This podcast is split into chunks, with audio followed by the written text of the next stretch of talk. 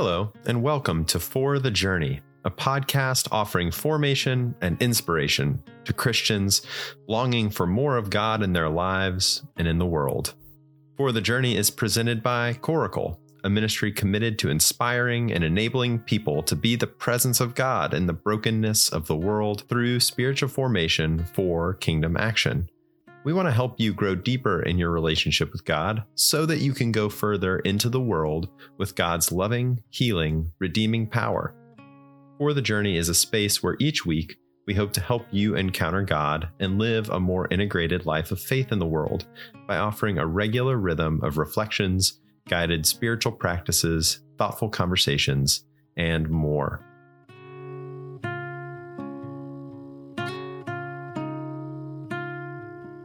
In this space for God beauty, Karen Wright Marsh, author and executive director of Theological Horizons in Charlottesville, Virginia, introduces us to the life and work of Ephrem the Syrian. The lyric theology of this fourth century Christian pastor, poet, refugee, and songwriter has the power to refresh our perspectives even today. Karen concludes our time together by listening prayerfully to a recording of Ephrem's Hymn to the Light. You can read an English translation of the lyrics in our show notes. Here's Karen.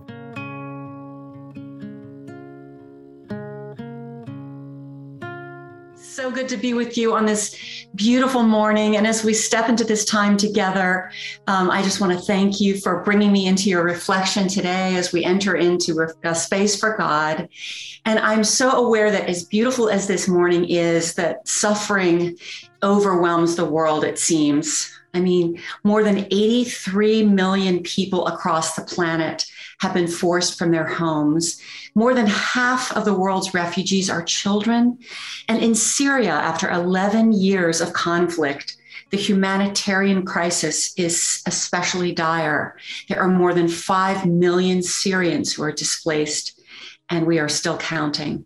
So, these large statistics, the numbers can dull the mind. And yet, a simple lament cuts through to the heart of the refugee experience. Hear these words Listen, my chicks have flown from the nest, alarmed by the eagle. Look where they hide in dread. Bring them back in peace. These are the plaintive words of Ephrem, a Syriac Christian born around 306, a person who suffered himself the pain of exile. The 18th century preacher John Wesley would call Ephrem the man of the broken heart. Even today, among the embattled Christian communities of Syria and the Levant, Ephrem is heralded as the harp of the Holy Spirit, their honored teacher and poet. 2,000 years ago, Ephrem lived in a world of volatile politics and cultural diversity. The people around him spoke numerous languages. They practiced competing religions from paganism to Judaism to early shifting forms of Christianity. Ephrem himself spoke Syriac, a dialect of Aramaic, which of course was the language which Christ himself spoke, and in which the good news was first preached, even before the Gospels came to be written down in Greek. Born of Christian parents, before the Edict of Milan, which established official toleration of religion, Ephrem knew well that a confession of Christ, faith in Christ invited suffering. And he said, I am of the family of the martyrs. Ephrem devoted himself wholly to the church. He was a deacon and a teacher, but he was no isolated monk. He lived among the people, pouring out his gifts for the good of the community. He wrote soaring hymns, poems, narrative sermons in verse, and also biblical commentary. Even when the Christians in his area came to be displaced by war, Ephrem never failed to create beautiful works of creative, practical theology to build up the church in troubled times. Ephrem lived much of his life on the Roman border town of Nisibis which was out on the frontier. Nisibis was caught between the warring ambitions of two empires, two ancient superpowers, Rome and Persia. The resilient people of Nisibis sur- survived three sieges or even more. And when the treaty was signed between the Roman Empire and the Persian king, their city was ultimately handed over to the Persians. Ephrem, along with other Christians, was forced to flee. He found his way to Edessa, where he served the church to the end of his life. Far from home, Ephrem put the mysteries of faith to words and music. There, he coached singers, he prepared new believers for baptism, he formed women's choirs, and he organized relief for the poor and the hungry. As he approached the age of 70, Ephrem died caring for victims of the plague, compassionate to the end. This morning, we will explore one of Ephrem's hymns in translation. Now, like, he, like me, you may expect dusty stanzas of strange verse recounting a history long gone, a tedious ancient text that you might not comprehend. But you are in for a glorious surprise from the man of a broken heart the pastor poet in exile. Ephrem's lyrical theology sings of the paradoxes of faith. He discloses at once a flourishing world, both on earth and in heaven, infused with God's redemption. On the other hand, the surface of things appears to be only brokenness, grief, and conflict. And yet, here, God comes very near. He writes, Blessed is the girl he found worthy to indwell, and also the town he found worthy to inhabit. A needy girl and a small town, he chose to humble himself. So, why am I captivated by Ephrem's life and writing? Well, I think he's so old that he seems new. Ephrem speaks out of an ancient fourth century perspective in images that refresh my calloused heart. We see bees, blossoms, angels dancing, light, seeds, grapes, lambs, declarations of healing, joy, and gratitude. Ephrem's vision of God's abounding and overabounding love breaks through.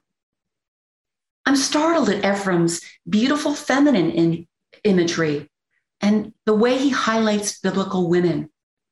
He writes warmly of Eve and Mary, of Sarah, Anna, and Ruth, and even of Rahab and Tamar. All have a part to play in God's history. Christ, the glorious fount who gives drinks to all, grants particular gifts to each person, however and whoever they are. Those women, often disregarded in biblical times, are seen by this Christ as especially worthy of good blessings. Ephrem praises this Samaritan woman in this way. He writes, Blessed are you who learned the truth and did not thirst, for one is the Messiah and there is no more. Blessed are you, a woman, for not suppressing your judgment about what you discovered. Your love was zealous to share your treasure with the city. You left behind your pitcher, but filled with understanding, you gave your people to drink.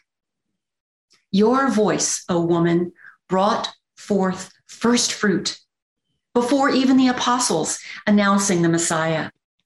The apostles were forbidden to announce him among pagans and Samaritans. But blessed is your mouth that Jesus opened and confirmed. Blessed are you, O woman. In church services, Ephrem put female singers up front on the platform to teach to mixed congregations, earning him the name a second Moses for the women folk.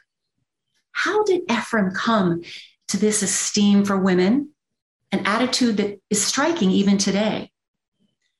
Well, there's a story that says that as a refugee, newly displaced from his church and his home in Nisibis, Ephrem decided to go to the city of Edessa. And on his way, he prayed to God and he asked God to send him a wise man to meet him, someone who can converse with him about the scripture and help him to grow spiritually. As he entered Edessa, the city, into the gates, Ephrem was greeted by a woman.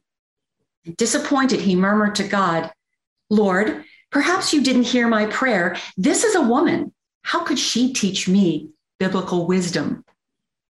Ephrem and the woman stood in the street, face to face. And at last he asked, Why, O oh woman, are you standing and staring at me? She calmly replied, I am looking at you because woman was taken from man.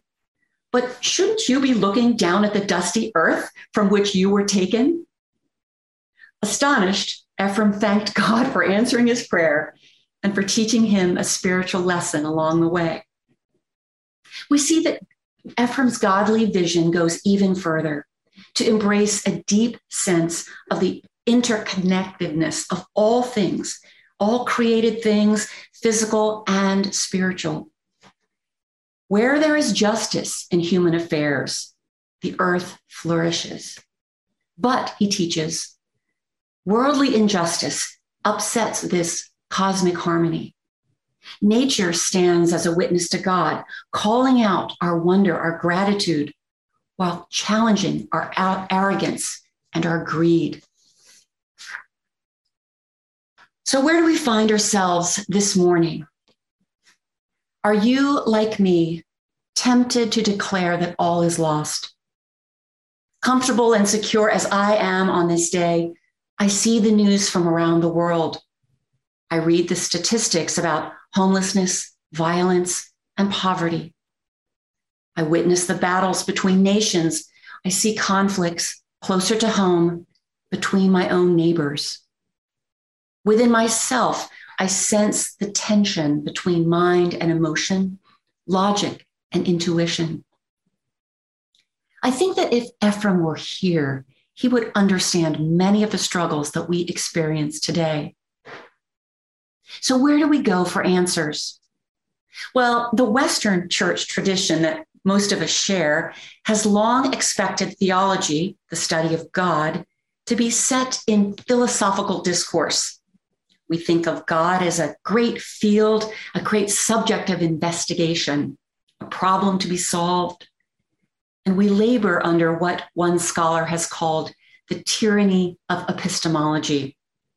And yet, we sense within ourselves that the holy can neither be framed nor tamed. God's incarnation in Christ gives us a glimpse of a yet unknowable God beyond our heady theology. Ephrem the Syrian, even at the time, saw the hazards of intellectualizing mystery when he wrote, Let us not go astray and study our God. Let us take the measure of our mind and gauge our thinking. And as for our knowledge, let us know how small it is and too contemptible to scrutinize the knower of all. When we are at our wits' end, Ephrem arrives, an older brother with an orthodox, orthodox face and faith that sings through verse. In his creative genius, Ephrem employs poetry as his vehicle for theology, one with whole new possibilities for the study of God and the experience of beauty.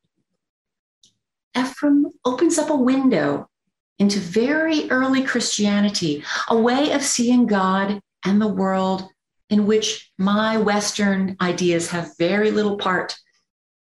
Here is a genuinely Semitic Eastern Christianity, a faith that is free, literally free from the European cultural, intellectual, and historical trappings that I inherited from the Greeks so long ago. And Ephrem is full of surprises. He offers up this flowing theology that slips the traps of unbending dogma and harsh logic. Yet he expresses our essential historic beliefs as followers of Jesus Christ. Logic can never hold the mystery of the incarnation with the paradoxes of the great one who became small, the rich one who became poor, the shepherd who became the lamb, the hidden one who revealed himself. In his hymns on the Nativity, Ephrem brings us close to the tender Jesus who came to earth for our sake. He writes, The mighty one entered and put on insecurity from Mary's womb, the provisioner of all, who entered and experienced hunger. He who gives drink to all who entered and experienced thirst. Naked and stripped, there came forth from her he who clothes us all. I'd like to remember that these are the words of a man who, even in his own time, was an outsider on the perilous edge of the Roman Empire, beyond the mainstream Greek speaking church. He knew what it was to be in exile, holding to the faith of Christ in hard times. C.S. Lewis once said that the present is the point at which time touches eternity. So now is the time of salvation. Let us put aside all that crowds our minds, our distractions, our memories, our worries, and enter into Ephrem's 2,000 year old hymns. Singing, we are on our way to becoming prayer before God, allowing God's Spirit to pray within us, within us, around us, where we just don't know how to pray.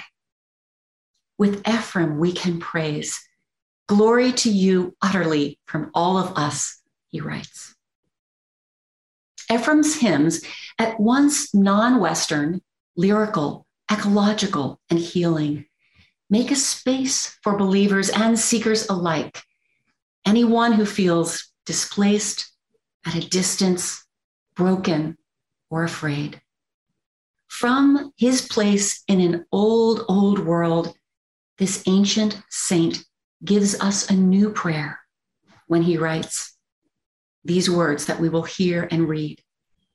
So I invite you to hear one of Ephrem's hymns. We are going to hear it sung in Syriac and in Arabic. And you will see the English translation as you listen to the Arabic words. I invite you to let the beauty of the voices, the beauty of the praise flow over you and through you. And may you catch a glimpse of God's light and healing and beauty. Let it enter into your heart and your mind and your soul.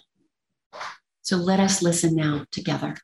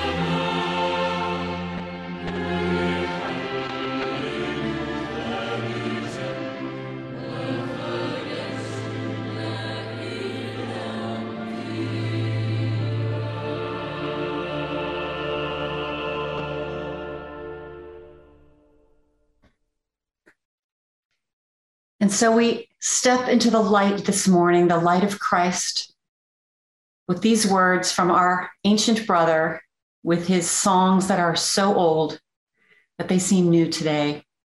Hear his words as words of blessing to you. Remaining are all those things that the gracious one made in his mercy. Let us see those things that God does for us every day. How many tastes for the mouth, how many beauties for the eyes, how many melodies for the air and ear, how many scents for the nostrils.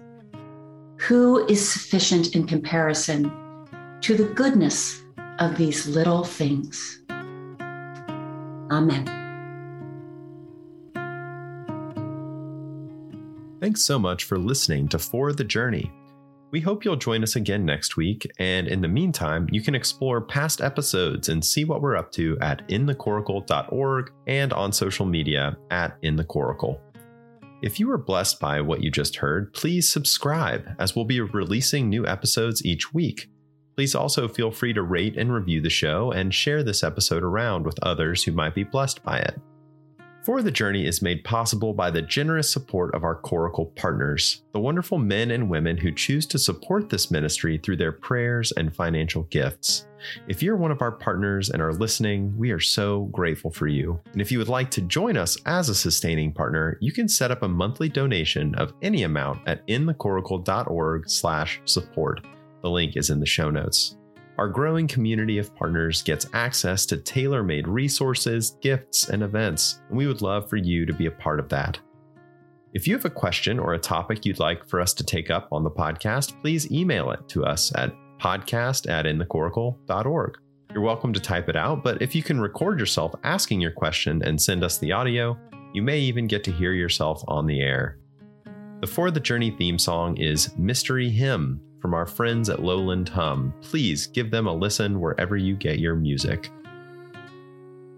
And so, friends, may the grace of our Lord Jesus Christ and the love of God and the fellowship of the Holy Spirit be with us all. Amen. And we will see you on the journey.